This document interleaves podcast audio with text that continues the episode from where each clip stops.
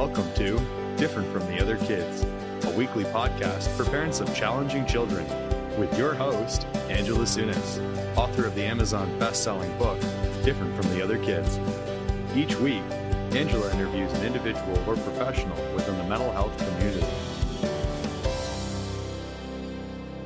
Hi, everybody. Welcome back to Different from the Other Kids. I am Angela, your cruise director. I have sitting with me here my daughter, Christina, who's already laughing at me for calling myself the cruise director. and I am very excited for this interview for everybody to hear it because every single book, there is something really amazing and wonderful going on with Christina. And this being our last book, I think this is going to go a long way in tying things up for Christina's new walk in life.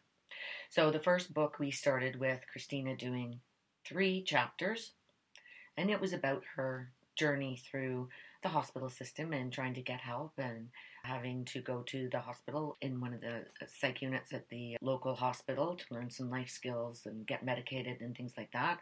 That's ultimately what was happening the first one. The second one was after going through the pharmaceutical route of things, and she had been on them for certainly longer than she was indicated in the first book. She'd been on them since she was about six. We went through a project of seeing if Christina could come off some of those medications or at least bring them down to a less number of milligrams that she would have to take because her liver was in jeopardy as a result of those pharmaceuticals. So we went through that in the second book. There's three chapters there to describe what she did and how she was very successful at being able to negotiate her mental health and her meds through holistic therapies. Now we are on law and disorder, and we are going to wrap this up for Christina. Christina's going to have the last word, and what is so fantastic is her metamorphosis from the beginning of this project to now is unheard of, from what I can tell. It's very unusual. I'm not going to tell people to go right out and go do that thing because it could go in a lot of different directions for a lot of different people. She is what is possible and what is a hopefully will be a growing number of young people that will be be able to take their life back as a result of some of the material that we've covered. That's that's part of the hope. So, without further ado, Christina, how the heck are you? I'm good. Thanks for having me. Good, such a pleasure. Okay, let's get caught up now at the end of our epitaph, at the end of the second book. We are working towards our third. The end of the second book, you slipped in a one liner there, of which I slipped in a one liner too, that basically said you were off all of your pharmaceutical medications. And the reason that we didn't make a big deal about it is we really weren't sure if this was going to stick or not, if this was going to be a period of time that you were perhaps able to be off and then you were going to have to come back on some of them or how everything was going to go. That's what I was worried about in, in telling your story actually to the parents. I know that you were a little bit worried about it too. We wanted to be conservative and responsible about what our messaging was and what we shared. So now that we can share it, how long has it been? Do you know how long it's been since you've been on any pharmaceuticals? I think it's been five months, five or six months. Five, or six. Well, you had said at the end Oh, of the last months. book, we launched the last book just, it was November 11th was the book launch. So it would have been the end of October. So yeah, how many months? Yeah, about five, six months. Yeah. Five or six months. And we're still not saying that we know for sure that Christine is never ever going to have to go back to a pharmaceutical. But at this point, it I know really I will never have to go back to a pharmaceutical. she's going to make herself well enough to ensure that that never happens yes. again. But from a mother's perspective, let's just put it this way you don't, you know, we don't know what life can throw at you. And one of the things I know for sure in life is as soon as I say never, there's always something that happens. that never, you always have to turn around and eat your words. So tell me, tell us how you're doing. Let's start there without the medicine. Amazing, awesome. Never felt better in my entire life. Very clear. It's I have other forms of medication, uh, so I wouldn't say that I'm not like not having to work towards it every single day. But as far as it feeling without pharmaceuticals, yeah, it's definitely been I think the right path for me. Not something to take lightly, obviously. That isn't the path for everyone, but I do believe that everyone has the ability within themselves to not need something outside of themselves to heal. hmm So let's talk first then about the definitions that we're using here because I say medication and pharmaceutical in the same breath. You're using the word medicine differently now. Mhm. So if you can describe to me what medicine means to you. So I've been doing lots of holistic therapies, and as I'm sure you know, as uh, in the second book, a lot of the second book was covered on all of that. So medicine to me has still been my essential oils, my meditation and stretching, seeing my naturopathic doctor, started supplementation through vitamins and food has been a big one as well. My diet's been a lot different. As well as spiritual coaching and still seeing all the teachers that I need to see. So I'd call I'd call that my medication. Is my cocktail of medication. Okay. And other people would call it a toolbox. You can call it in a million different Yeah. million different Yeah, ways. maybe medication is not the right word. Medicine is probably the better. word. Yeah. Okay. And how do you think you're doing? Amazing. I I think I'm a lot happier and more highly functioning than the majority of the people that I know that don't deal with the things that I've had to deal with. Mhm. But I don't feel like I wake up every day and I have to make a choice to feel good or not feel good. I just wake up and I feel good. Like it's it's a big distinction when you wake up not every day not thinking that you're sick. So Mm-hmm. there's a difference.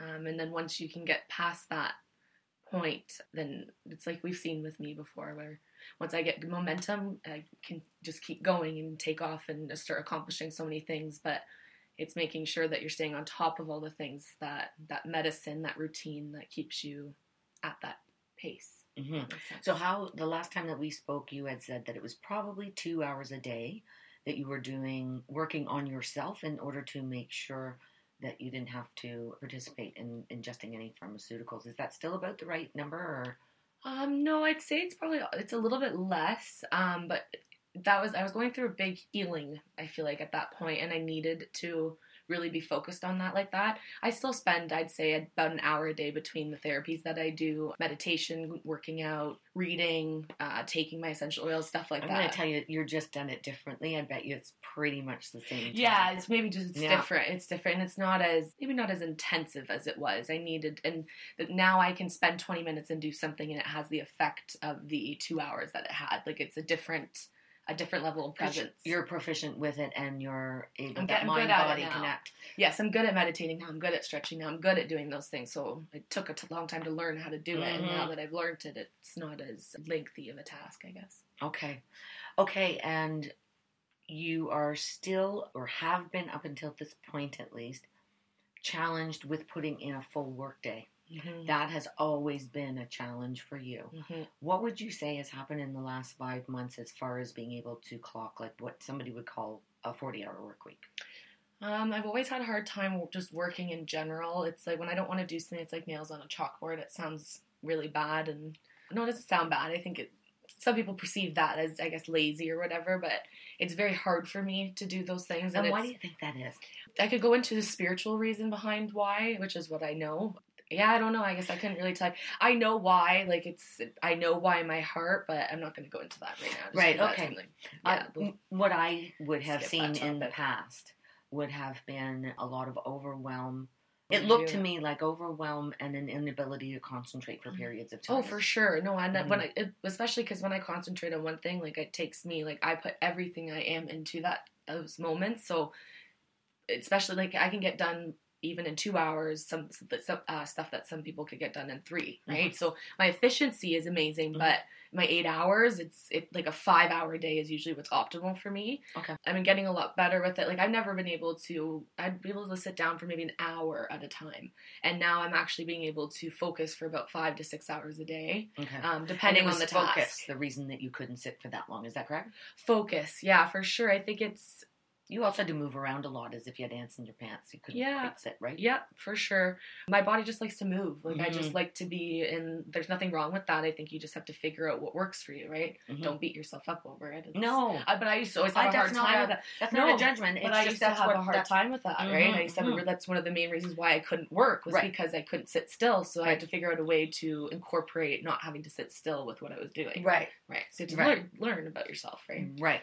So I what I was trying to lead Mhm. us into is that has changed a lot. and you've tried to figure out what that looks like for a full workday, knowing that you have to be moving through part of it, but also knowing that you have to be affecting change through people, Mhm. and then also knowing that life is just life and there are times that you have to sit. So you've got a new opportunity that you're starting next week. I've already been working towards it and working within Mhm. uh, the confines of that, and I think it's probably a great marriage for you in a million different ways for a Mhm. career. So tell us about that. So yeah, so I mentioned in the second book that I was going to be doing an after school program for kids at the uh, out of the woman that has helped me, Rosa, um, heal uh, From Rise. from Rise, my body fitness, I should say. And so I'm going to be working there and teaching a bunch of classes on her method of things. So that will entail a lot of stretching and mobility type classes, meditation classes, a class based on exercises that help pump energy into each of your chakras, and then the after school program for kids. So I'm basically taking everything she's taught me and everything I've learned prior to, to her and creating this big therapy with it and helping reach people the way that I was reached. Right. Yeah. Great. Yeah. Okay, so how many hours a week do you think that'll be? Um, it'll be about 35 to 40, and then she's also, I'm starting to hopefully go back into a little bit of personal training, which is what I was doing when I got out of college, probably about four years ago now, which I'm excited about. And so, yeah, it'll be averaging about almost 40 hours a week. The schedule's nice because it's spaced out, and I live, it's very funny. We live a minute walk from the new place, so I don't even have to drive to work. But it'll be, I think it'll be a transition. It'll be be overwhelming for sure, but I just need to make sure I stay grounded and keep my practices going. Mm-hmm. Yeah. Now that was another change. So you're living here with me. We both have been through a lot of change in the last little while. Mhm. But measurably, a lot of people listening to this may not be able to measure um, how well you're doing. So this it may not be the greatest measurement stick, but it is a measuring stick. Imagine that Christina had lost 60 pounds by the start of the second book or the end Mhm. of the second book. You're down further from there. We don't own a scale. We don't believe in weighing. But Mm-mm.